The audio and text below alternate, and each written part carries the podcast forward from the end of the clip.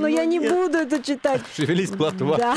Я люблю аниме. Аниме наше все. Один хэштег можно. Во всем виновата Фейри. Боги опять поссорились, о боже мой, нам надо устроить троянскую войну. Ты говоришь, что у меня стекло. Дай Блин. пятюню. Ура!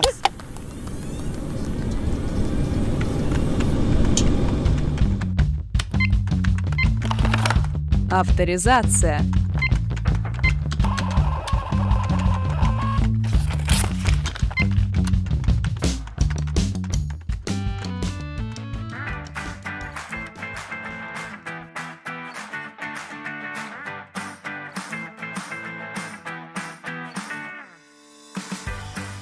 Всем привет, в студии Денис Лукьянов, с вами снова авторизация. Мы добрались до специального выпуска, который мы вам затизерили часовым аудиорассказом. Это, по-моему, самый длинный, большой, основательный тизер в моей жизни. Сегодня у нас в гостях Евгения Сафонова, писательница, редактор Эксмо. Как у тебя правильно должность, подскажи мне. Ведущий редактор отдела фантастики издательства «Эксмо». Вот, даже настолько круто. Регалии, регалии это красиво, регалии это правильно.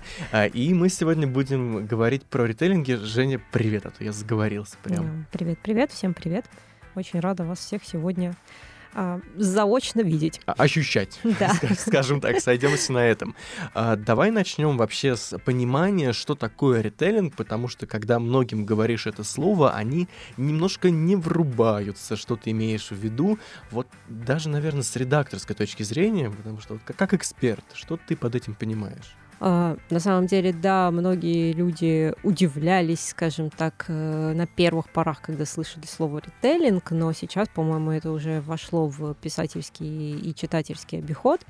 А, Собственно, ритейлинг — это пересказ, э, новая интерпретация какой-то известной истории, сказки, мифа, ну, это в первую очередь. Но бывают также даже ритейлинги а, классических произведений, романов, то есть не какой-то вот там совсем бородатой классики, а чего-то более близкого к нам, в духе, там, например, «Призрак оперы», там, «Трех Мгм. мушкетеров», «Собор Парижской Богоматери». В общем-то, так можно сказать, что все мультфильмы Диснея — это ритейлинги и Да, есть. да, да, я хотел к этому подвести, ты опередила меня. А, вот, так что, собственно, вот это автор берет всем известный сюжет и трактует его по-новому. А, Я, то есть, ну, это на самом деле не новое явление, это оно было у нас в литературе давно, но вот сейчас вот оно набрало какие-то критические обороты, скажем так, наверное, потому что у нас сейчас максимальная эпоха пост-пост-мета-мета Метамодерн- модернизма, в да, и поэтому, собственно, новые кардинальные сюжеты придумывать все труднее, но зато переворачивать как-то старые, это интересно, с одной стороны, и с другой стороны, дает огромный простор для деятельности, и публике, с другой стороны, тоже это интересно. Вот, кстати, когда ты сказала про то, что это не новый феномен, феномен, точнее, правильно, на- это ужасное слово, не люблю его, а, я, ну, сейчас уже не удивился, но если бы ты мне сказала это до того, как я готовился к подкасту, я бы очень удивился, потому что я порыл инфы, и очень многие пишут, что, по сути, первые ритейлинги — это пьесы Древней Греции, это, условно говоря, Медея, не помню, то ли Эсхиловская, то ли Еврипидовская, я их путаю постоянно, которая, по сути дела, написана по мотивам мифа, а то, что писал, ну, она как бы у Гомера, а то, что писал Гомер, они считали уже таким, ну, относительно мифологическим пространством, то есть это все было где-то вот там далеко для них. Или тот же какой-нибудь Агамемнон, вот эти все истории, вроде как что-то знакомое, но переложенное и, наверное, переключенная с точки зрения акцента именно на психологию героев, на социальные отношения, а не на то, что там э, что-то такое происходит, боги опять поссорились, о боже мой, нам надо устроить троянскую войну, ура. Да-да-да, так и есть. И там, например, я читала мифы и легенды Древней Греции в изложении Куна, но так Ну, это Кун по факту это, уже были ритейлинги, ритейлинги, как да. раз э, оригиналов, естественно. Но, тем не менее, как бы, то есть фактически каждый пересказчик, когда это делает, он делает свой собственный ритейлинг. Или, например, моя нежно обожаемая серия, с которой родилась, в принципе, вся моя любовь к фэнтези. А, «Зачарованный мир» была такая очень Мгм. красивая серия, где были подборки разных легенд по темам. Там колдуны, гномы, драконы. Она была очень красивая. Мне ее начали дарить, когда мне было лет семь. И вот, собственно, там я начала все это читать. Это же тоже фактически сборник ритейлингов. Про Кельтское тоже там было, ты говорил на Да, презентации да, как-то. да, и Про, вот, про Кельчину тоже я там начала именно читать, потому что оно там встречалось в разных причем подборках. Там была, по-моему, подборка в поисках спасения, оно называлось. Там, с одной стороны, были и, и ретейлинги всяких э, сказок, там, духи там спящей красавицы, например, ну, потому что, да, типа, ищет спасение. А с другой стороны, там были и ритейлинги вот кельтских мифов, типа, там, про королеву Рианон, я помню, по-моему, там я вот прочитала первый раз. А, с другой стороны, там был еще целый сборник отдельный, посвященный королю Артуру, и, соответственно, там Но ну, тоже я начала. Никуда. Да, и, соответственно, именно там я познакомилась впервые с королем Артуром, а потом уже добралась до Мэлори, а потом уже начала копаться там куда-то еще вглубь и искать еще более первые источники. Поэтому фактически, на самом деле, мы сталкиваемся с ритейлингами постоянно с самого детства, и мы не понимаем иногда, что это ритейлинги. Они в нашем сознании уже заместили Настолько оригинал в каком-то смысле. Да. Вот, кстати, про Дисней вспомнила, и сейчас он на эту тему хорошо ложится. Какой у тебя любимый диснеевский мультик? Я mm. вот за себя скажу, у меня Горбун из Нотр-Дама и, ну, опять же, ритейлинг тоже, по сути, своей. Mm-hmm. И, наверное, еще, ну, я бы сказал, принцесса и лягушка, по-моему, так она в их варианте называется. Да. Я люблю, на самом деле, Рапунцель oh. очень сильно. А, ну, она называется в оригинале Tangled. И я люблю, наверное, холодное сердце, причем первое. А, кстати, да, потому, просто потому что это такие вот интересные ритейлинги в какой-то... Еще «Храброе сердце» мне понравилось, но не настолько mm-hmm. сильно. Но «Холодное сердце» как раз за что я его люблю. Я его люблю уже в контексте, наверное, вот этой игры с формулой, потому что да. это был один из первых. Вот «Малефисент», по-моему, еще была до этого. Но это игровой, потому что про игровые ритейлинги это уже немного, немного другое. другое. Да. А, соответственно, вот если мультики брать именно, то вот там они один из первых разов был, когда они поиграли с формулой, что не прекрасный принц спасает принцессу, а любовь э, там, сестры да. спасает. Ну да, да. по-другому они сыграли. Вот, поэтому, наверное. Ну, а Рапунцель, она просто очень милая и какая-то такая вот. И тоже, кстати, вот что мне опять же там понравилось, что они поигрались вот с этой классической историей и mm-hmm. придали матушке Готель, э, обоснуя, почему она именно почему так она... поступает, да. И другое дело, что, конечно, как это часто свойственно Диснею, они немножечко не докрутили. Я представляю, ну... что там можно было, если вот совсем по-серьезному это делать, то там это вообще можно было... Золотая хрустальную Рапунцель. Да, примерно так, да. Там можно было бы такого обоснуя, действительно, такой драмы накрутить. Но поскольку им для мультика ну... все-таки надо сделать более однозначный конфликт, то вот... Я просто э, боюсь, что дети не привыкли есть стекло, когда они смотрят диснеевские мультфильмы. Это было бы максимально странно. А, я еще вброшу, пока они ушли далеко от этой темы, совершенно случайно недавно наткнулся, вообще как бы не готовясь, не готовясь конкретно к подкасту, а, всплыла у меня такая фамилия, имя, фамилия. Это исследователь, его зовут э, Яков Голосовкер, я не знаю, ты про него знаешь, не знаешь, по-моему, он не, ну, не так, как Кун, не настолько э, большая фигура, но он делал очень прикольные штуки, которые тоже можно назвать ритейлингами. А, есть такая теория, что весь эпос, который до нас дошел, он же до нас дошел обрывками, условно, там, эпос Древней Греции, они же вроде как между собой не то чтобы все связаны, и вот есть теория, что сначала они не были связаны, потом их собрали воедино, а потом прошло время, и до нас дошли опять, получается, куски единого полотна. И вот я Яков, соответственно, эту идею активно продвигал. Он пытался реконструировать мир Древней Греции мифологической, ну, легендарной, именно придав какие-то, ну, обоснуя, опять же, говоря всему, что происходит с разными героями. И у него есть тоже серия сказок, он писал уже их сам, про самых незаметных героев мифологии греческой. Вот там, по-моему, про змею, которая у ног Афины ползает, отдельный рассказ. Про Гаргону, но это сейчас и в мифе выйдет, Дитя Афины, тоже про Гаргону, опять мы вернулись. И про Ехидну там что-то еще тоже было было. Uh-huh. Но вот такой просто абсолютно какой-то это, нетривиальный получается мужчина. Да, забавно. Нет, я, кстати, не слышала, но поищу теперь. А Посмотри. я, кстати, вдруг подумала, что по факту-то на самом деле братья Грим это тоже, тоже ритейлинги. Да. И еще особенно забавно, я просто сейчас, поскольку пишу сама ритейлинг красавицы и чудовища, mm-hmm. то я тоже стала копать до первоисточников и докопалась до самой первой версии, которая принадлежит э, мадам. А, и вот оно на самом деле совершенно другое, чем та версия, которую вот чаще всего в детских сборниках включают. То есть оно а. настолько перелопаченная версия перелопаченной версии. Да. Э, я вот, если, к сожалению, я забыла, как раз мне вылетела из головы фамилия вот этого более раскрученной версии, но вот первый источник принадлежал Давильнев, и уже и при этом она-то тоже, я так понимаю, это взяла из народных сказок, э, записала это так, как она умела. Внимание, просто там Бель — это подкидыш Фейри. Ого! Да. Вот это и, и, интертексты. И, внимание, э, тот момент, когда она снимает проклятие с чудовища, это то ли треть, то ли половина рассказа.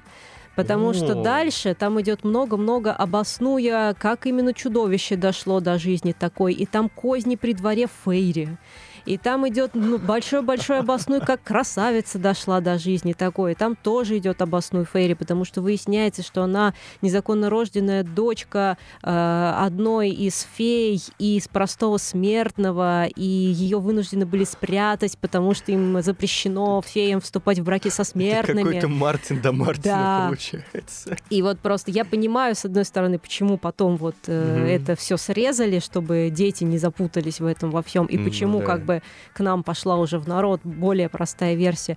Но это было настолько классно и неожиданно наткнуться на этот источник, и оно как раз дало мне столько идей для того, как это можно по-взрослому перелопатить, и что из этого можно сделать, что вот э, просто. Слушай, ты заинтриговала уже на ритейлинг «Красавицы и чудовища». Мы сегодня к, к твоим ритейлингам вернемся ближе к концу, mm-hmm. сейчас так, пока в общем. А, и ты начала говорить про этот ритейлинг. Я вспомнил, а, у Кристины Т. вышла недавно «Моя темная королева» книжка. Там, я не знаю, ты читала или нет, но слышал, наверное. Mm-hmm. Там ритейлинг Рапунцель, и вот там примерно то же самое. То есть а, там классическому сюжету посвящена маленькая часть, и то она во флешбеках в основном, а все остальное это вот эти нарощенные какие-то интриги, там, правда, ну, там, там есть тоже феерическое, кельтское такое, но оно не столь в центре находится, и там еще прикол в том, что там, тут, как я понимаю, никто местами не менялся, ну, чудовище был чудовищем, uh-huh. красавец была красавицей, все плохие были плохие, ну, условно uh-huh. плохие, все хорошие хорошими, а тут герои поменялись местами, и хорошие стали плохими, то есть uh-huh. такой еще твист был. Ну да, ну, в общем, а я это начала, собственно, говорить к тому, что очень часто мы даже не осознаем, мы считаем что-то каноном и классикой, но да. на самом деле это, по сути, уже ритейлинг. Ну, это типа как 50 э, оттенков серого, который ритейлинг сумерок, или наоборот, сумерки. Нет, 50 оттенков ритейлинг сумерок. Э, Не забыл я наш выпуск еще про вампиров фантастики. Слушай, такие темы долго в голове держатся. Вот, э, кстати, очень хорошая внезапно получилась склейка. Я переведу, ладно, с вампиров и с эротики на Александра Волкова, который волшебник из изумрудного города, и многие называют это фанфиком, но с другой стороны, это можно назвать еще и ритейлингом. Понятно, что там на самом деле это все намного глубже, он там начинал перевод, потому что практиковался, ля-ля-ля, тополя, и вот эта вся история. А, но как бы ты дала градацию, чтобы люди, которые сомневаются, могли понять, где вот эта тонкая грань между ритейлингом истории и фанфиком по истории? Ну, кроме, наверное, того, что центральный персонаж задействован, я не знаю вот даже. Mm. Знаешь, на самом деле интересный вопрос. Э, мне кажется, что грань очень тонкая, и по факту ее в итоге каждый сам проводит для себя в некотором смысле. Но смотри, вот, например, ты упомянул, что 50 оттенков серого, вот это как раз скорее фанфик, а не ритейлинг, mm-hmm. потому что э, в ритейлинге, на мой взгляд, там все-таки должно остаться э, ядро, э, там ну, в общем, должно остаться больше элементов оригинала, чем там, например, в 50 оттенках. Хотя я не спорю, что сейчас популярно, например, направление, когда берут античный миф и переносят его в э, современность, например, mm-hmm. да, там да, да, Аида да. Персифона в современности и Отдельная вот это вот все, да. да. А, но при этом, насколько я знаю, а, я не со всеми далеко сейчас интерпретациями, вот ритейлингами, это сейчас безумно хайповая отдельная тема, действительно, вот почему-то эта вот волна Аида и Персифоны пошла, а, даже я уж что там греха таить, парочку прикупил себе проектов на следующий год, вдохновленных этим. Но там причем сказано, что оно не прям вот ритейлинг, но оно вдохновлено именно. Ну, такой скрытый ритейлинг. Да, вот скрытый так. ритейлинг. А, но, тем не менее, насколько я знаю, там все равно, по крайней мере, либо остается, что это вот действительно вот тот самый Аид, например, да, mm-hmm. и Персифона, она там либо, например, переродилась там спустя много жизней, либо там что-то такое. То есть теоретически это, ну, в некотором смысле продолжает их историю каноничную, скажем так. Ну, а если взять 50 оттенков серого, да, вот что действительно, почему это именно фанфик? Потому что там а, как бы Эдвард, он уже вообще, он и не вампир, И не и, Эдвард. и не Эдвард, и все, и, и, и у него нет его семьи, которая у него есть там, и все совершенно другое. И, соответственно, героиня у нас тоже. Она тоже не похожа на каноничную Беллу, и зовут Мгм. ее уже не Белла. Возможно, в оригинале, как бы, когда это было еще фанфиком, это было не так, но фактически все героев полностью заменили. Но поэтому вот это скорее фанфик. И фанфики, они как бы им очень часто именно так и делают. То есть э, авторы вообще отходят максимально далеко от э, канона. А ритейлинг, на мой взгляд, он как раз старается опираться на канон, но выворачивать его наизнанку фактически, скажем Мгм. так, привязываться к нему все равно. А, Вот в этом, наверное, разница. Но это вот э, как получается у нас красотка, которая фильм, это получается все-таки ритейлинг Пигмалиона Шоуского. Шоуского, какое странное слово. Ну ладно. А это ритейлинг, а не фанфик, просто потому что канва сохранена, но перенесено в современность. Или это. Ну, это нет, кстати, вот это не похоже будет на продолжение, как с Аидом, потому что Да. чему там продолжаться? Там все умерли. Мне уже. кажется, что это как раз скорее история вдохновленная, скажем так, потому что по факту еще знаешь, наверное, в чем есть тонкая грань. Э, Часто для ритейлинга все равно тебе будет прикольнее, по крайней мере, если ты знаком с оригиналом. То есть э, у ритейлинга почему на него такой спрос? Потому что берется история, которую очень многие уже знают, и тут они хотят посмотреть, как эту историю по-новому вывернули. Да. А, И в этом как бы половина изюминки, потому что если ты не знаешь, какое оно в оригинале, ты не так оценишь. Фишка, э, фишка не будет Да, ты не оценишь, почему вот так вот с этим поигрались. и Мгм. Вау, а внезапно вот кто был хороший стал плохим, а кто был плохим стал хорошим. Вау, я не смотрел на эту историю под этим углом. А условно, когда я смотрела «Красотку», мне не было вообще никакого дела до того, чем она вдохновлена. Как бы она Ну, совершенно она спокойно свободна. может существовать в вакууме, и ты можешь совершенно не знать, там, чем оно вдохновлено, откуда оно пошло, а оно есть и есть. Как бы. Точно так же, как и 50 оттенков серого. То есть это вот тот момент, когда есть некоторая категория, в том числе и фанфиков, которые отходят от канона так далеко, что потом ты заменяешь там имена, и оно превращается в совершенно самостоятельное история. произведение. И это, собственно, очень часто потом публикуют. Я так Мгм. понимаю, что сейчас вот есть еще гипотеза любви, там вышла сейчас у мифа, Да, где я- герои были списаны с э, Кайла А. Рена и Стив- Рэй в Звездных войнах. Серьезно? Да. И Это прям да, открытие. вот. Но, как бы понимаешь, при этом все, что там осталось, я так понимаю, только вот взяли характеры героев, И но всё. поместили их в антураж университета, сделали их учеными, и вот. Я бы даже не подумал. Я, ну, я читал там аннотации, пресс-релизы, всякое такое. Вообще в голову не лезло. Вот, а мне рассказали, и как бы вот тебе пример, что как бы есть вот такие фанфики, они находят от канона настолько далеко, что они уже существуют абсолютно сами по себе в вакууме. И поэтому, соответственно, ты бери их и публикуй как оригиналы, и ничего не изменится как бы. Офигеть. Ну, может, хотя бы они сделают лучше, чем сделали сценаристы последних трех Ты эпизодов. тоже не любишь их. Дай пятюню. Ура! Собрались хейтеры последних трех этих сезонов, хотел сказать. Трех эпизодов. Именно поэтому, когда меня подбивают читать гипотезу любви, я говорю, что я верю, что это мило, но Ну я не буду это читать, потому что я настолько не люблю Кайло и Рей. Это знаешь, как э, средневековая пытка заставить второй раз перечитать, э, ну, перечитать, пересмотреть Звездные войны последние три эпизода, не подозревая, что ты перечитываешь последние три эпизода. Да, да. Это что-то очень ужасное. А, Не, ну, ну, кстати, какой он, получается, по счету был? Который, который серединный из трех, я забыл. э, Шестой, седьмой, восьмой, получается. Там картинка красивая была. Вот Э, тут, тут, да. Вот это хорошо. За это спасибо. Авторизация. Самое пикантное.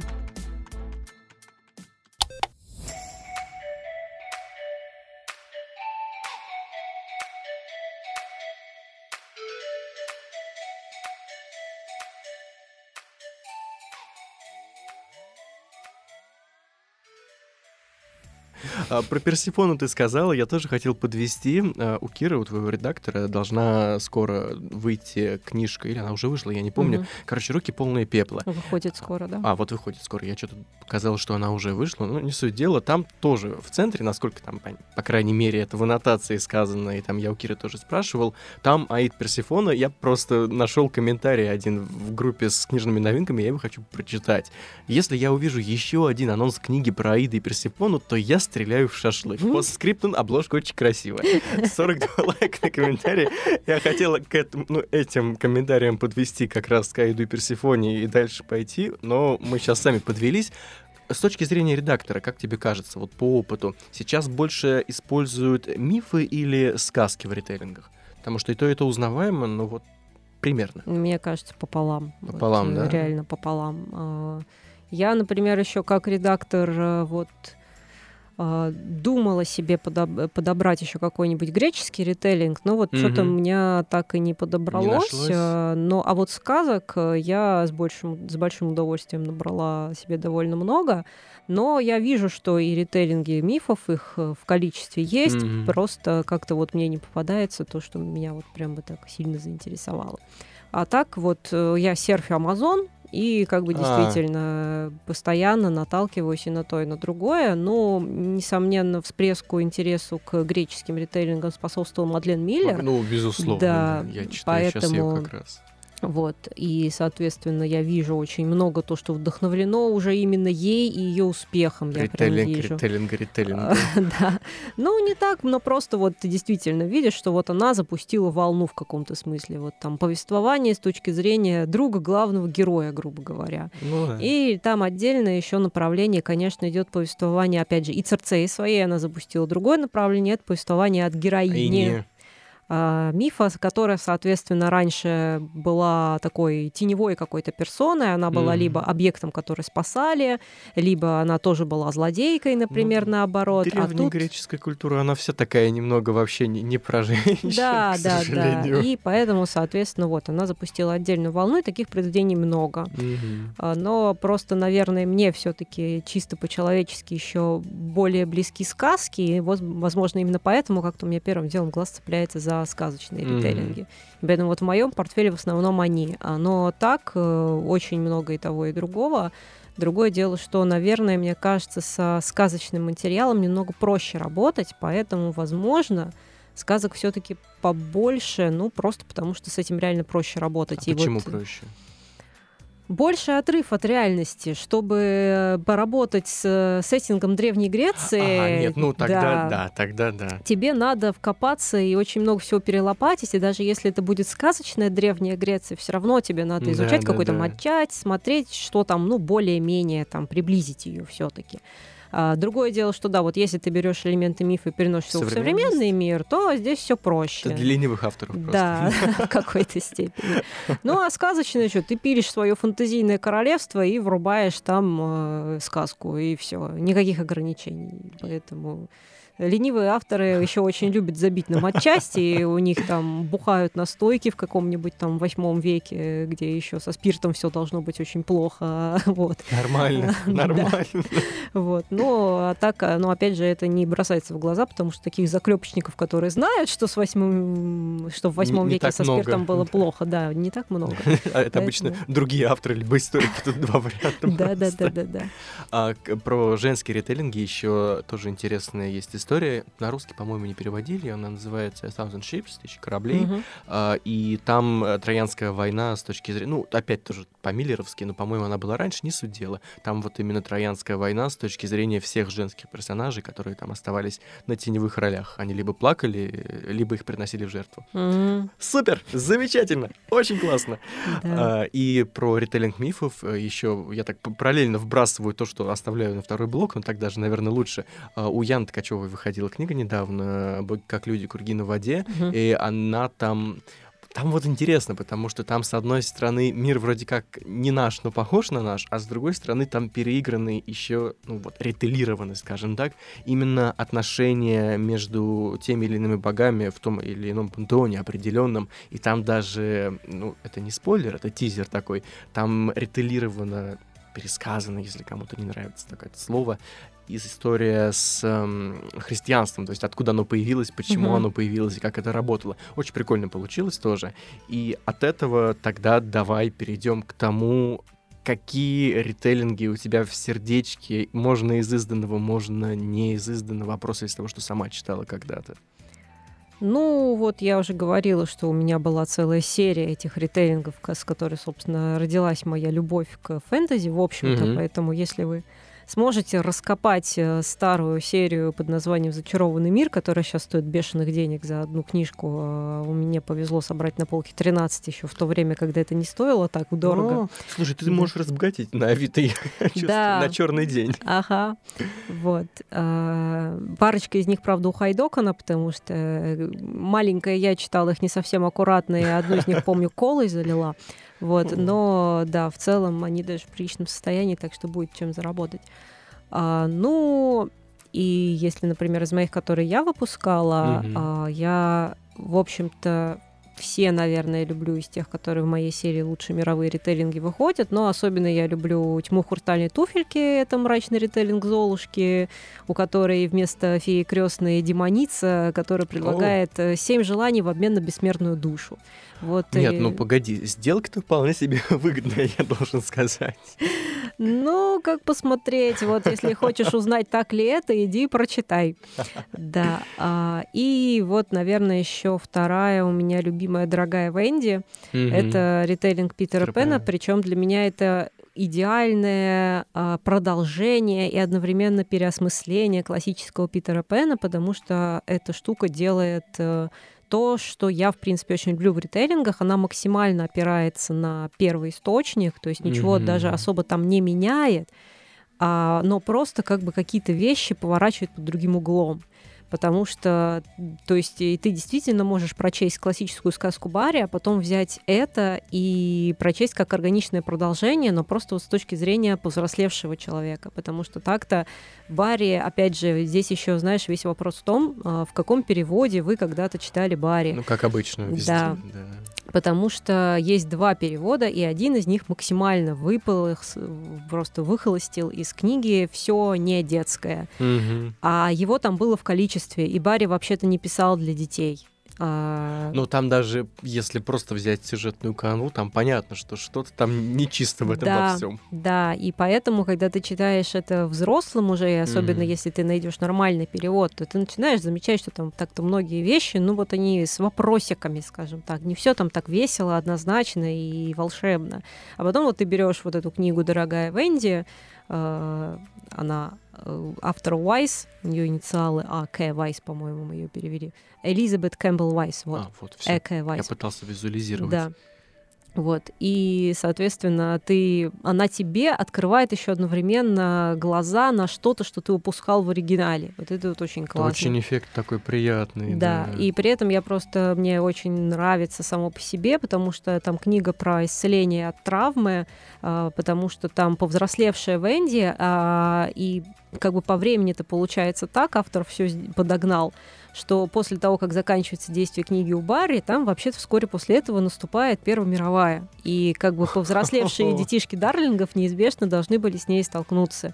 И, соответственно, они уходят на войну, и там потом вот этому посвящено, как бы как они излечиваются от э, ПТСР.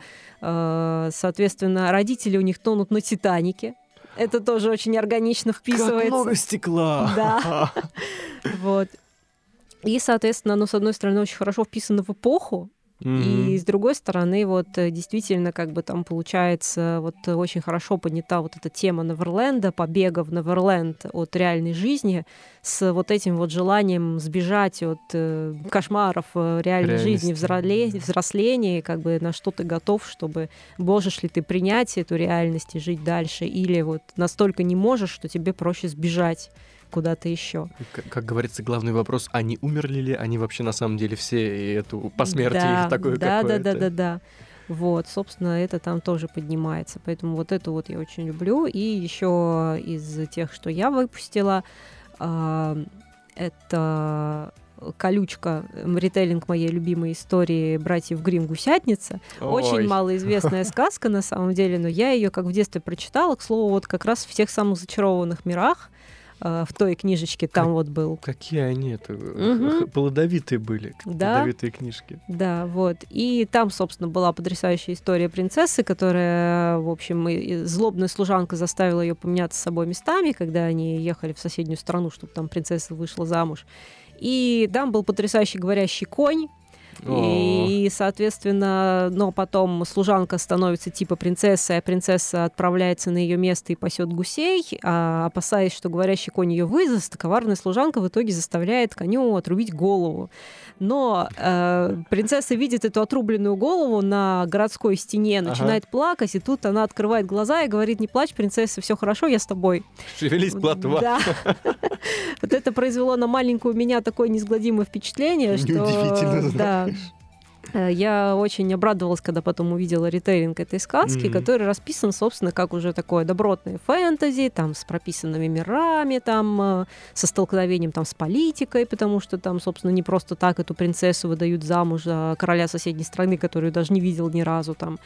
Э, и там, но конь там остается, судьба его, к сожалению, тоже остается, но он ну, там еще, но он там еще очаровательнее, чем в оригинальной истории. Хотя бы и, что-то. Да. да, и, соответственно, и там идет уже полноценная линия с тем, что служанка с принцессой полноценно меняются телами, как бы они mm-hmm. просто там одна выдает себя за другую. Э, и там вплетаются козни Фейри, потому что... Куда же раз, без них? Да, потому что, соответственно, этот обмен инициирует некая дама из Фейри, у которой свои Интересно. коварные планы насчет mm-hmm. принца, да. Вот, поэтому вот мне понравилось, как это, так сказать, вот все по-взрослому переосмыслили, и поэтому я ее взяла и издала, и очень обрадовалась, что она есть. То есть получается, что вот если мы отталкиваемся от такого варианта ритейлинга, то по сути ритейлинг — это сказка, которой прицепили очень много хвостов. Обоснуев, и тут обоснуй, тут обоснуй, а почему она выходила замуж, а вот вам, пожалуйста, угу. а почему это плохая, вот вам, пожалуйста, и это из 20 страниц вырастает на, я не знаю, там 550, условно да, говоря. в общем-то, да, это такая одна из самых популярных форм формул. Э, если говорить о ритейлингах, которыми не я занималась, э, ну или, по крайней мере, это какие. Ну вот опять же там Мэлори, например, взять э, «Смерть Артура», mm-hmm. это вот тоже ритейлинг по сути своей. Я все время забываю, вот знаешь, э, то держу в голове список, а потом начинаешь... А он, знаешь, когда нужен, он да, вылетает. когда это, нужен, он вылетает. Это тот же вопрос, когда задают, какие книги ты прочитал там за да. последний месяц. Такой, мне нужно либо смотреть на книжную полку, угу. либо папку с обзорами открывать. Я не помню все названия. Да-да-да-да-да, вот примерно так. Ну, поэтому, ладно, наверное, ограничимся тем, что вот... Может быть, потом еще что-нибудь вспомню.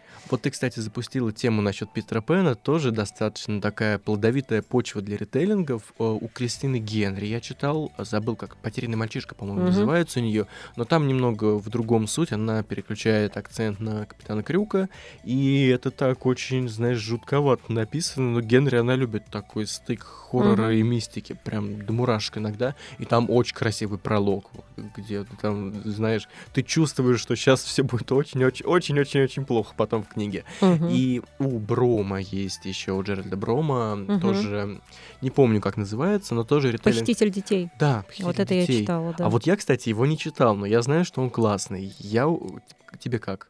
Оно, да, оно хорошее, оно для меня, наверное, немножко слишком жесткое. Mm-hmm. Я люблю, когда все-таки поменьше там кровищи, кишок, всего это такого. Это да. А, да, вот. Но я как бы отстраненно оценила, что это действительно хорошо, и он как раз очень качественно поигрался с кельтской мифологией, там mm, в том числе, то есть любит. там Собственно, он, насколько я помню, сделал так, что Неверленд — это, собственно, Авалон. И поэтому... Хорошее совмещение. Да, и там, собственно, вся кельтская вот эта вот... Э, Тусня? Да, вся кельтская тусня на этом острове. И там, в принципе, идет тема столкновения, ну, вечная тема вот этого столкновения мира прогресса с миром вот чудес, миром mm-hmm, Фейри, mm-hmm. От, э, и Фейри, которые, собственно, ушли на Авалон от этого мира прогресса поэтому там оно хорошо и в меру стеклянно, да. Я у Брома абсолютно обожаю Крампуса. Это была его, который Крампус, похититель э, Йоля, э, повелитель mm-hmm. Йоля, похититель mm-hmm. Рождества Гринч у нас все. Ну, в принципе, ну, ну, может быть, Примерно, можно сказать. Примерно одно и то же. Но только кровь кишки, и он не такой зеленый. Единственный нюанс.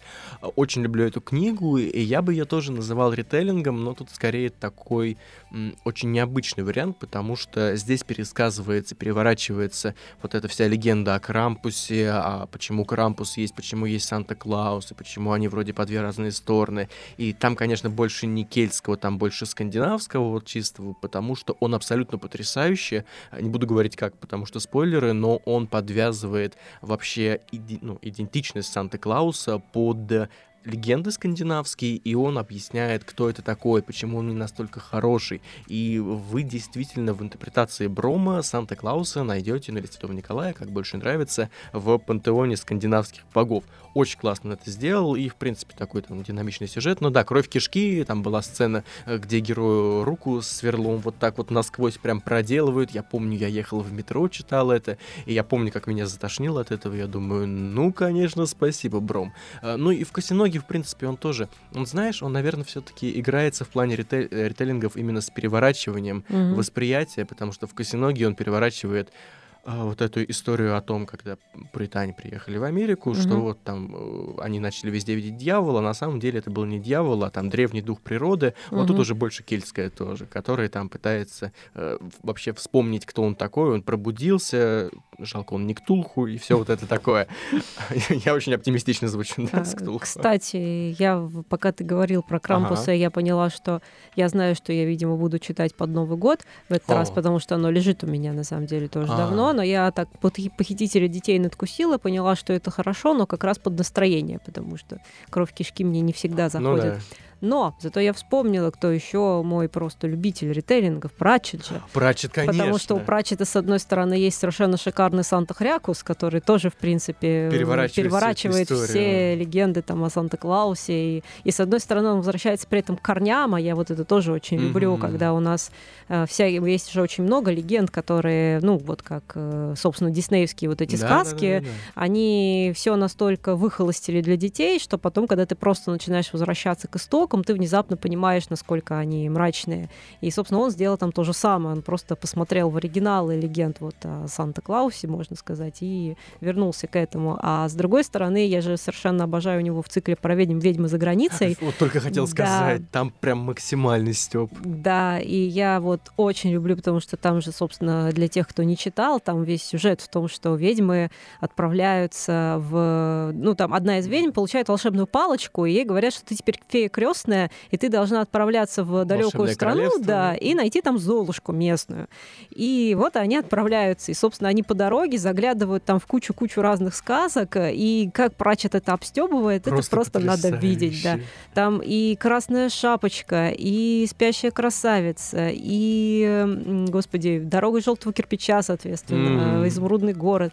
В общем, просто... А еще там есть Вуду. Ребята, там да. есть Вуду в сказке про Золушку. Ну, да, там есть Вуду, Вуду и, при, и при, принц лягушка. Ну ладно, а, можно сказать, что я проспорила, но ну, вы, ну, не догадаетесь. Нормально, да. да. И там даже элемент, там есть Дракулы немножечко, и Властелин колец. Там вообще и, всего намешано да, максимально. Там столько просто. всего. Это вот просто книга пир пост-метамодерна, и при этом, да, с таким юмором, с таким изяществом он как-то так все сделал. У него много. Мари... Морис или Морис вот в киношной адаптации стали ставить Мари... Киношный, а вот мультсериал должен Морис, выйти. я обычно Морис. Я тоже Морис, а да. они Морис сделали угу. по-русски адаптацию. Ну пусть будет Морис тогда. Да. Э, ретеллинг э, сказки о дудочнике да. Крысолове, притом угу. тоже абсолютно нетривиальный с точки угу. зрения кота, который, это не спойлер, который, оказывается, всем этим делом и заправлял всей этой авантюрой да, с крысами.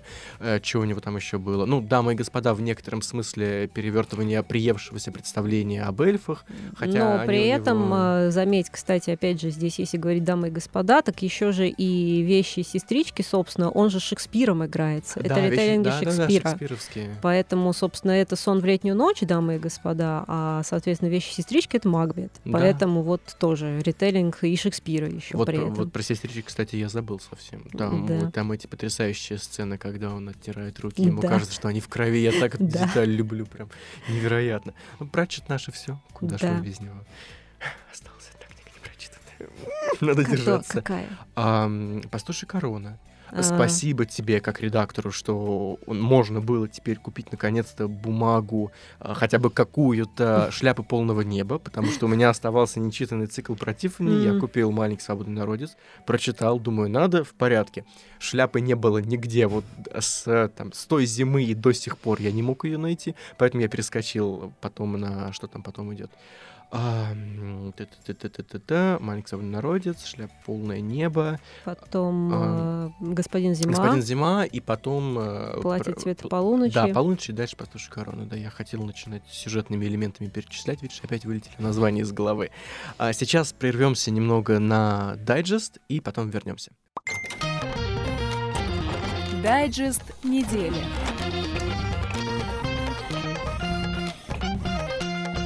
Суета суетой, а новый фантастический дайджест по расписанию. Начнем с книги, о которой уже говорили в этом же выпуске. В Эксмо скоро выходит роман «Руки полные пепла» авторства Мэй. Это первая книга трилогии о древних богах, которые прекрасно чувствуют себя в современном мире. Аида и Амон спокойно тусуются в баре, а последний заодно готовит блинчики. Но не все так просто. Во-первых, тут, кажется, объявилась реинкарнация Персифоны, а во-вторых, кто-то открыл охоту на бессмертных богов. Книга обещает быть интересным ритейлингом даже не какого-то одного сюжета, а скорее божественных характеров. Ожидаем в октябре. В компост-гиде грядет история Алины Брюс «Изгнанники Зенона» из цикла Дремере. Перед читателем мир на стыке фэнтези и постапокалипсиса. После некой катастрофы все заполнили тени, и только два города защищены световым куполом. Да к тому же камни здесь обладают магией, надо лишь пробудить их. Дар к этому есть у каждого, кроме главной героини. После неудачной помолвки девушка скитается с изгоями и пытается понять, кто же она на самом деле. Роман Алины Брюс – это легкая и затягивающая история с миром, в котором все не так просто. Обман здесь обманом погоняет. Ждем в продаже ближайшие месяцы. Немного о уже вышедшем и зарубежном. Азбука выпускает очередной том серии Джима Батчера «Архивы Дрездена». Детектив Гарри Дрезден расследует преступления, которые так или иначе связаны с магией, и все это происходит в Чикаго. Тут то вампиры разбушуются, то китайских демонов-охранителей надо спасти. В общем, делу Дрездена гора и маленькая тележка.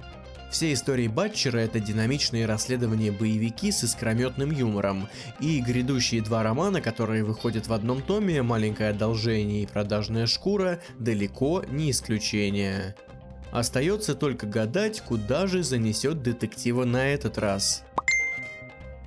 Ну и под занавес капля дворцовых интриг от издательства «Миф». Уже вышел роман «Рок и Кара» Ксении Власовой. Это темная молодежная фэнтези о принцессе по имени Кара, которую собираются отправить на костер. Ну, что тут сказать, о времена, о нравы. Но сын нового короля, Рок, предлагает девушке помощь. Правда, кто знает, какие у него интересы. Обещают, что книга будет чуть напоминать Мару и Морок, Ли Арден и Кровь и плена Александжела. Алекс, кстати, приходила к нам в гости в прошлом сезоне. А так, затягиваем пояса, подускиваем придворных, запасаемся вином, кубками и хватаем с книжных полок рок и кару. Авторизация. Книжные развалы.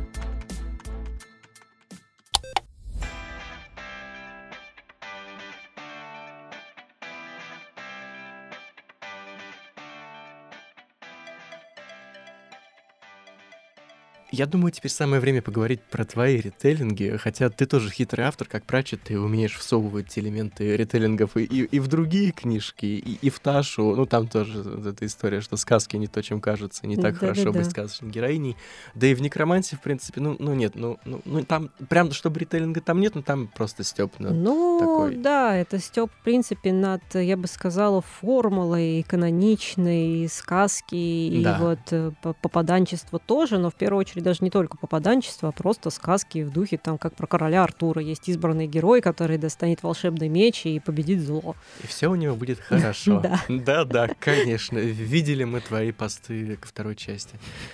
Мне становится больно уже автоматически. Ладно, переключимся с одного стекла на другое. Я считаю, тебе надо, кстати, косплеить Мэтта, говоря о некромансии, у тебя хорошо получится. Ой, Слушай, во-первых, я очень люблю Мэтта, потому что Мэтт чудесен. Да. Он, во-первых, он и выглядит шикарно, ну и в тексте, и в полинных иллюстрациях. И он, в принципе, со своим попкорном вечным и этим да. появлением из ниоткуда он прекрасен. Да, Спасибо. я его тоже очень люблю. Ну не просто так я год назад кудряшки сделал. Вот, что, да, все, все как надо. Ну блин, ну теперь придется на презентацию второго тома собирать косплей. Ну что ты наделал? Отлично. Кстати, мысли хорошая.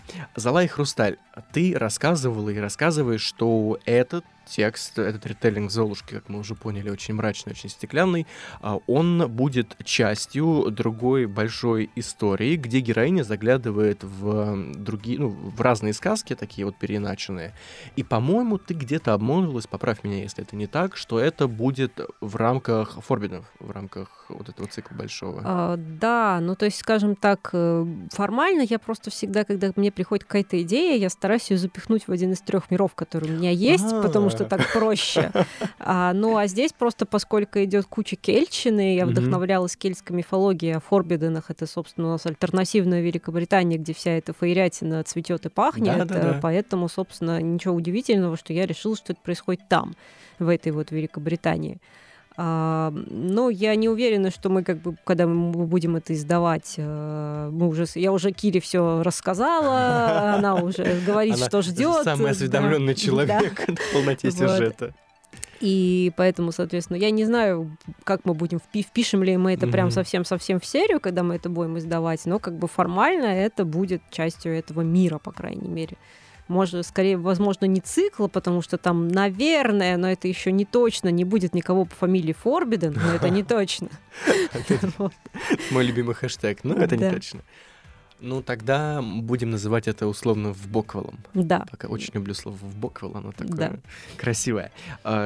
А, я так понимаю, пока больше про эту историю рассказывать нечего, чтобы не спойлерить, не тизерить. Да нет, на самом деле я могу рассказать, наверное, поскольку оно уже так более-менее оформилось, и я что-то как-то... Что считаешь нужным, чтобы вот. не проспойлерить? А, ну, в общем-то, что я могу сказать, это будет в целом своем ритейлинг «Снежной королевы». Оба, То есть э, это поскольку я просто выбрала именно эту сказку, потому mm-hmm. что она по структуре очень похожа на то, что я хочу в итоге сделать. Там же, ну, какая завязка у героини? Похищают брата, okay. она отправляется в странствие, и попутно она влипает в другие мини-истории, скажем так. Ага. Вот. И поэтому, соответственно, я выбрала, что это будет ритейлинг Снежной Королевы. У героини похитит возлюбленного. Э, она отправится за ним его спасать. И, соответственно, попутно она будет заглядывать в другие сказки. То есть э, в поисках э, этой самой королевы, там, идя по ее следам, она будет э, заглядывать в замки других сказочных mm-hmm. героинь, или там не в замки, иногда в дома просто, и таким образом, как бы, соответственно, там будет, как и в оригинальной «Снежной королеве», там будет семь частей, и, соответственно, там будет э, первая часть посвящена «Снежной королеве», последняя часть тоже посвящена «Снежной королеве», а в середине будет пять вот таких вот вставных э, mm-hmm. других сказочек постмета в квадрате модернизм. Да. вот. И, соответственно, то, что вот я сейчас написала «Зала и хрусталь», и вот сейчас я пишу ритейлинг «Спящий», да, «Красавица и чудовище», это вот будет, соответственно, тоже вставляться туда вот в эти части, потому что героиня в какой-то момент будет узнавать как бы вот истинные истории, там, mm-hmm. вот этих вот сказок, которые она вроде как знает.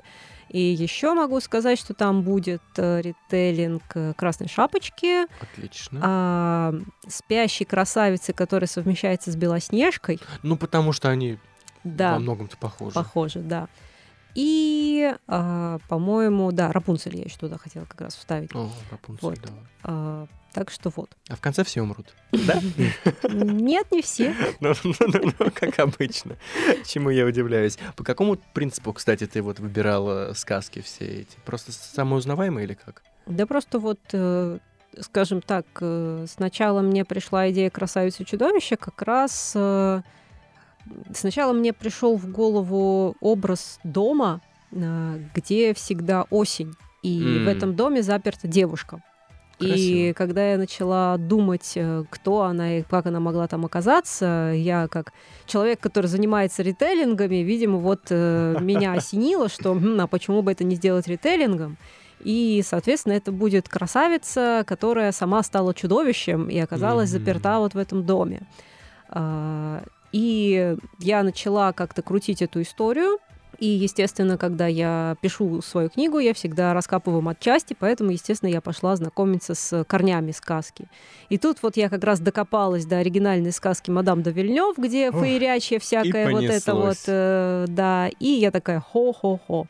И тут в процессе вкапывания во всякую фейрячесть я внезапно так вот еще и додумалась до переворота сказки о Золушке, потому что я вдруг поняла, что хм, а почему бы не сделать несколько таких вот сказок, где где э, это, один хэштег можно «Во всем виновата Фейри». Я предлагаю, если что, начинать использовать этот хэштег максимально. Вот. А, и, соответственно, вот как-то так получилось, что... Ну и вот, а Золушка мне пришла, потому что я примерно в это же самое время ходила и заслушивала песню принцессы Ангины «Фантастический вальс», где mm-hmm. про некую девушку, которую забирают на какой-то вот фантастический бал, ну а ассоциации вот с девушкой, которая отправляется на фантастический бал, у нас вот в первую очередь, наверное, с Золушкой. И, ну, конечно. Да, и поэтому я вот так вот стала это крутить и докрутила до того, что вы могли услышать не так давно. Я вчера, mm. когда подбирал обложку для аудиоверсии «Залы и хрусталя», я сначала вырезал советскую Золушку, а я принципиально решил, что я сделаю любой картинке черные глаза Золушки ты бы видел, и я потом тебе, наверное, даже скину, я, может, даже в комменты к подкасту тоже оставлю, если я ее не удалил. По-моему, нет это получилось очень крипово, потому что там а, вот, э, ну, там же качество такое очень советское, то есть она mm-hmm. немножко такая шершавая картинка, mm-hmm. и у нее там очень такой взгляд, она такая типа восхищенная, да. при этом у нее были два варианта, черные и белые глаза, я два сделал, и при этом там не получалось еще, знаешь, нормально обрезать, там такой еще странный обрез получался. Я смотрю, я не понимаю, что меня больше пугает в этом изображении. В итоге мы поменяли на американский вариант Золушки, вот фильма именно. Она тоже с черными глазами смотрится хорошо хорошо. Да. Если бы тебе надо было написать ритейлинг, ну, не обязательно в рамках этой большой истории, в принципе, не какого-то европейского сюжета, будь то сказка или миф, ты бы что выбрала? Вот не европейское, на что бы лег глаз? Ну, наверное, я бы написала как, историю с какими-нибудь японскими элементами, mm-hmm. потому что я, в принципе, люблю японскую культуру. Я люблю аниме. Аниме наше все? Да, аниме наше все, поэтому как-то вот так вот я начала в это вкуриваться. Я не могу сказать, что я великий знаток, но все-таки достаточно я это курила, чтобы, например, знать, почему фильм «Мемуары гейши» — это хрень с исторической точки зрения, но при этом нежно его любить, и при этом понимать, почему это так сделали, потому что если бы они начали вкуриваться в все исторические подробности, то все бы пропало. Все бы пропало, и из романтической мелодрамы это превратилось бы в исторический экскурс, э, да. Но вот мне бы как раз, наверное, хотелось э, написать э, историю. Причем я не уверена, что это был бы именно ритейлинг э, ну, какого-то конкретного да. мифа, но вот именно историю с азиатским колоритом, возможно, как раз историю каноничной гейши, скажем так, э, с вот этими вот всеми вкапываниями условными в подробности, и то, чем они отличаются все-таки от проституток, и потому что в фильме это даже не совсем понятно в итоге, а так ну, это... вообще-то на деле, по-моему, там да. прилично так различия. А на деле там реально, да, различий очень много, и как бы не совсем так все, как показали. Вот, наверное, что-то такое бы мне хотелось сделать. Гейша со стеклом. Я придумал название. А, кстати, пока говорили, я вспомнил, что есть абсолютно потрясающий не ритейлинг, есть вьетнамская версия Золушки, и она просто прекрасная. Там, э, ну это не спойлер, я не думаю, что можно проспойлерить сказку, но там героиня, которая, ну типа Золушка, она похожа очень, она много раз перерождается, потому что ее мальчика приказ, приказывает убить, она перерождается в дерево. Мачеха приказывает, узнает, срубить дерево, чтобы из этого дерева сделали ткацкий станок, чтобы не пропадало. Делают станок, станок на какое-то, ну, каком-то времени ткань начинает выходить тут кровавая, и она переродилась, то есть вот таким образом. Она приказывает сжечь станок, что-то там с ним делать, делать. В итоге там все вылилось в то, что она переродилась в плоде хурмы. Это этот плод сорвала какая-то добрая женщина, принесла домой, и там, я уже не помню, как, то ли там благословением божественным, то ли mm-hmm. она сама, а, когда ушла это вот эта женщина, которая ее забрала из дома, mm-hmm. она родилась уже женщиной из э, Хурмы, mm-hmm. помогла по дому, не успела превратиться обратно, это уже какая-то царевна-лебедь такая да, немного да, получается. Да. И вот женщина вернулась, говорит, как же так, ты же девушка, а у меня как раз нет дочери, ой, как замечательно. Mm-hmm. И в конце концов злую мачеху сварили в кипятке и содрали mm-hmm. с нее кожу. Класс, обожаю концовки классических сказок. Да, а ты говоришь, что у меня стекло. Вот стекло, я еще даю. Ну ладно, правда, когда мы начнем узнавать в кукольной королеве предысторию Таши, там будет на уровне. Зачем ты про это говоришь заранее? Это же все еще в тексте переживать. Ой, больно, больно. А, я еще один себе вопрос записал. А, все-таки я тебе его задам. А, даже два, наверное почему он немного не связан именно с ритейлингами, но просто такая интересная, наверное, культурологическая деталь. А, Фейри боятся железа, мы все это знаем, и у тебя, ну, большинство это знает, и у тебя mm-hmm. это есть э, в зале и хрустале, и не помню, в Форбиденах было или не было где-то такое. Да, По-моему, было. было тоже. А почему именно железо? Потому что, смотри, у нас, когда вампиры, оборотни, все такое, серебро обязательно, серебряная пуля. В древности Восток, там была обязательно медь, э, медное зеркало, медный гонг, медный барабан, э, медные столбы мира на, окра... ну, на границах мира, соответственно, тавтология получилась. Почему вдруг железо? Ты должна а, знать. Потому что, во-первых, э, там, во-первых, там не только железо, там именно холодное железо, заметим, а. обычно сказано. Да, то есть это железо, которое выковано по особому методу. А, а. Поэтому вот э, а, где-то я, да, сори, пошла гуглить на всякий случай. Да. еще обвинят, что говорят про матчасть, а сами забыли. Да, да, вот, поэтому, собственно, э, это не всякое железо, а это именно холодное железо, у которого, по-моему, вот, да, особый метод ковки и вот это вот все. И поэтому, например, э, ну, еще, насколько я понимаю, э, именно у железа был священный смысл, потому что это не только же Фейри, кстати, касалось, а, например, если ты помнишь, там нечистая сила, она, в принципе, боялась, например, подков. Да. А, которые, опять же, были выкованы вот из э, железа, и именно из холодного, насколько я понимаю, обычно. А, то есть, э, в общем, то есть, может быть, даже от обратного пошло, да? Что да. сначала были подковы, а потом они перенесли это, в принципе, на железо. Да, мне кажется, что сначала это было как раз э, то есть э, вот эти вот угу. Э, символы, которые выступали вот там подковы как удачливые, там кочерга, вот что-то mm-hmm. такое, вот э, считалось вот что, ну в принципе не только против Фейри, а против нечистой силы, Любой. там типа демонов, да.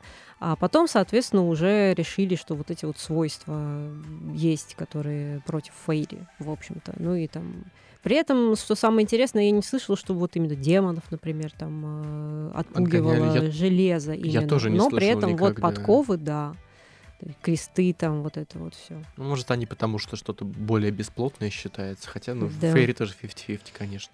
Да. Э, из огня, из дыма, я вспоминаю текст просто параллельно. А, и второе, кстати, когда спрашивал про ритейлинг неевропейского сюжета, если бы классическое произведение тоже пересказывало, то какой бы... Ну, «Лунный ветер» не считается, там все таки ну, такой просто реверанс в сторону. Да, там реверанс в сторону, хотя, опять же, у меня Юлия Books Around Me, а, как, когда подписывал, записывал подборку ритейлингов любимых, mm-hmm. она включила туда «Лунный ветер», потому что по факту это ритейлинг фильма «Лабиринт» в некоторой степени. А, я, да, Боуи, да. да. Боуи, Боуи. Вот, э, поэтому, собственно, да, в некоторой степени это можно считать ритейлингом. А хо-хо-хонюшки. Ну, давай скажи, что это Джейн Эйр, но это киберпанк, и там все андроиды.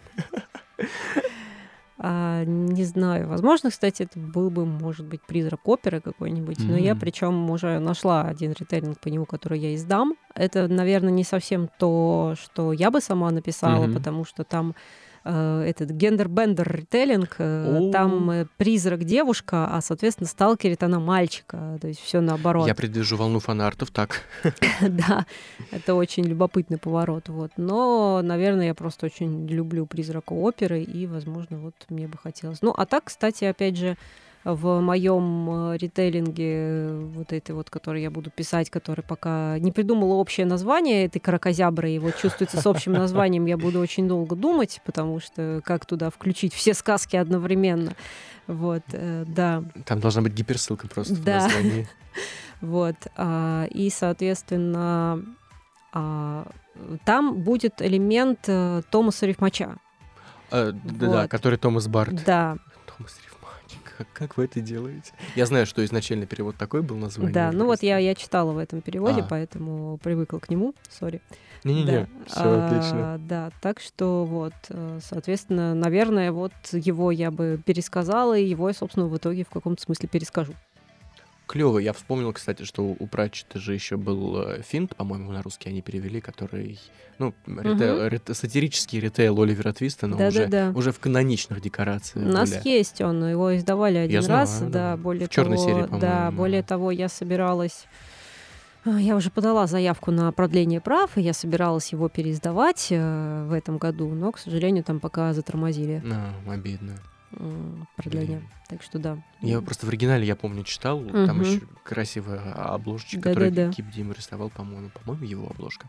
Жень, спасибо тебе огромное, что пришла сегодня. Мы прям погрузились в, во всю сказочную стекольную хтонь максимально, по-моему. А, а я всем предлагаю не отключаться, потому что сейчас будет финт ушами. Смотрите, мы сейчас, ну, прочитаем, как бы, да, но на самом деле мы просто включим. Мы уже прочитали а, отрывок рассказа «Золотая хрусталь» Жениного, но у нас есть полная озвученная версия, и если вы хотите, я надеюсь, что вы, если не читали, захотели после этого подкаста почитать, послушать, а, можно прокрутить, и буквально предыдущий выпуск в ленте либо на подкаст-платформе, либо в ВК, может быть, даже в Телеграме, неважно, где вы находитесь, там будет часовая версия «Золы хрусталя», и я не думал, что 30 страниц будут читаться час, честно. Но это было клево. Женя, спасибо всем. Спасибо тебе за приглашение. Хорошо mm. поболтали. Да, отлично, мне тоже очень понравилось. Э, ребята, всем пока-пока. Пока-пока.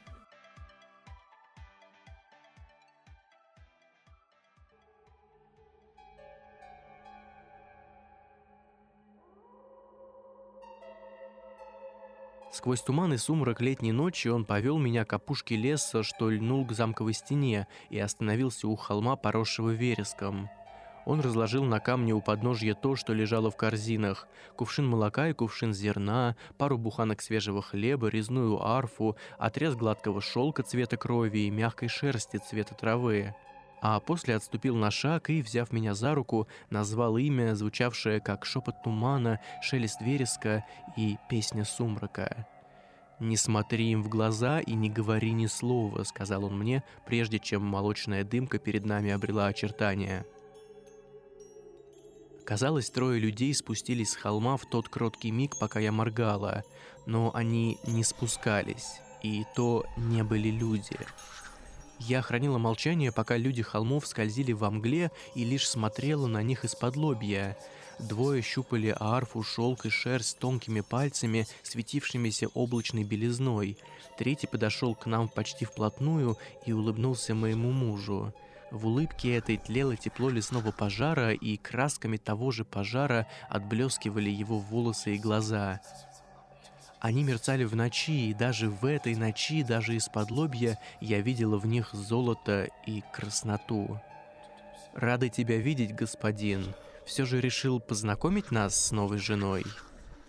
Он казался сотканным из огня и теней, что отбрасывает костер, и белого пепла, что остается, когда костер догорает. Он говорил так, как иные люди поют, но в песне это ревело пламя и трещали угли. Гость с холма подошел ко мне. Трава не приминалась под полами его одежд — Некоторое время он смотрел на меня, а я, не решаясь опустить голову, вглядывалась в лесную чащу мимо его плеча. Вдали за холмом сияли над древесными кронами окна высокой башни, голубым светом, призрачным и странным, прохладным как лед. И я никогда не видела эту башню прежде, в лесу, на который смотрела из окна каждый день. Красивая, пусть и смертная. Гость с холма коснулся моей щеки тонкими пепельными пальцами, гладкими и горячими, как нагретый камень. «Ты знаешь толк в женщинах, господин, достойный наследник своего рода». Прежде чем отнять руку, он посмеялся, тихо, коротко и шипяще, будто на угли плеснули водой. Она украсит собой наш бал, когда придет час. Они исчезли так же, как и появились, за одно мгновение, словно порыв ветра сдул клубы дыма. С ними исчезли и шелк, и шерсть, и арфа, и даже корзины, только камень остался, голый и пустой. Тогда мой муж повел меня обратно к замку, и я не противилась, лишь оглянулась напоследок через плечо, но башня над лесом исчезла вместе с гостями холма. «Давным-давно мой предок заключил с ними сделку», — сказал мой барон, когда мы вернулись за крепостные стены, и лес остался за бревенчатыми воротами. Их покровительство в обмен на подношение и услугу. «Услугу?» — тихо спросила я, лишь теперь осмелившись заговорить. Раз в три десятилетия они имеют право позвать к себе женщин нашего рода, а те обязаны принять приглашение, иначе это оскорбит добрых соседей и сделки конец. Зачем? Говорят, они хотели наших женщин, но мой предок был слишком умен и порядочен, чтобы просто отдать их. Тогда люди холмов пошли на уловку, оставили за собой право пригласить наших женщин на бал или на пир в ту пору, когда балов еще не было. Мой барон пожал плечами. Тогда люди плохо знали и ловушки людей холмов, и то, как избежать их. Многие из женщин, отправившихся в их владение, никогда не возвращались. Над многими из тех, кто вернулся, люди холмов обретали власть. Они не могут вредить нам, покуда мы придерживаемся правил, но они, как никто, умеют заставлять нарушать их. Его пальцы крепче сжали мои, пока мы шаг за шагом приближались к стенам, ставшим для меня родными.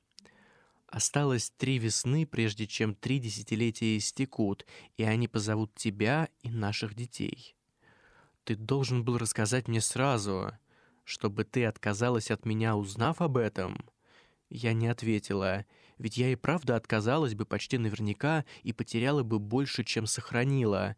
Вздумай боги завтра забрать мою жизнь, я не жалела бы ни об одном дне с момента, как я во второй раз дала брачные клятвы у алтаря но на кону стояла не только моя жизнь. «Не бойся, любовь моя», — сказал муж, угадав мои мысли. «За века наш род усвоил законы, что помогут избежать сети их гламора. Я научу тебя. Ты и твои дети благоразумны, вы не угодите в ловушку. Только вот моя дочь...» Он покачал головой, и я вспомнила о белой птице. Она наивна, она красива. Они любят красивые вещи, а наивных легко заманить в западню. Люди не вещи, не для них. Он помолчал немного, пока мы поднимались по лестнице навстречу остывшей постели.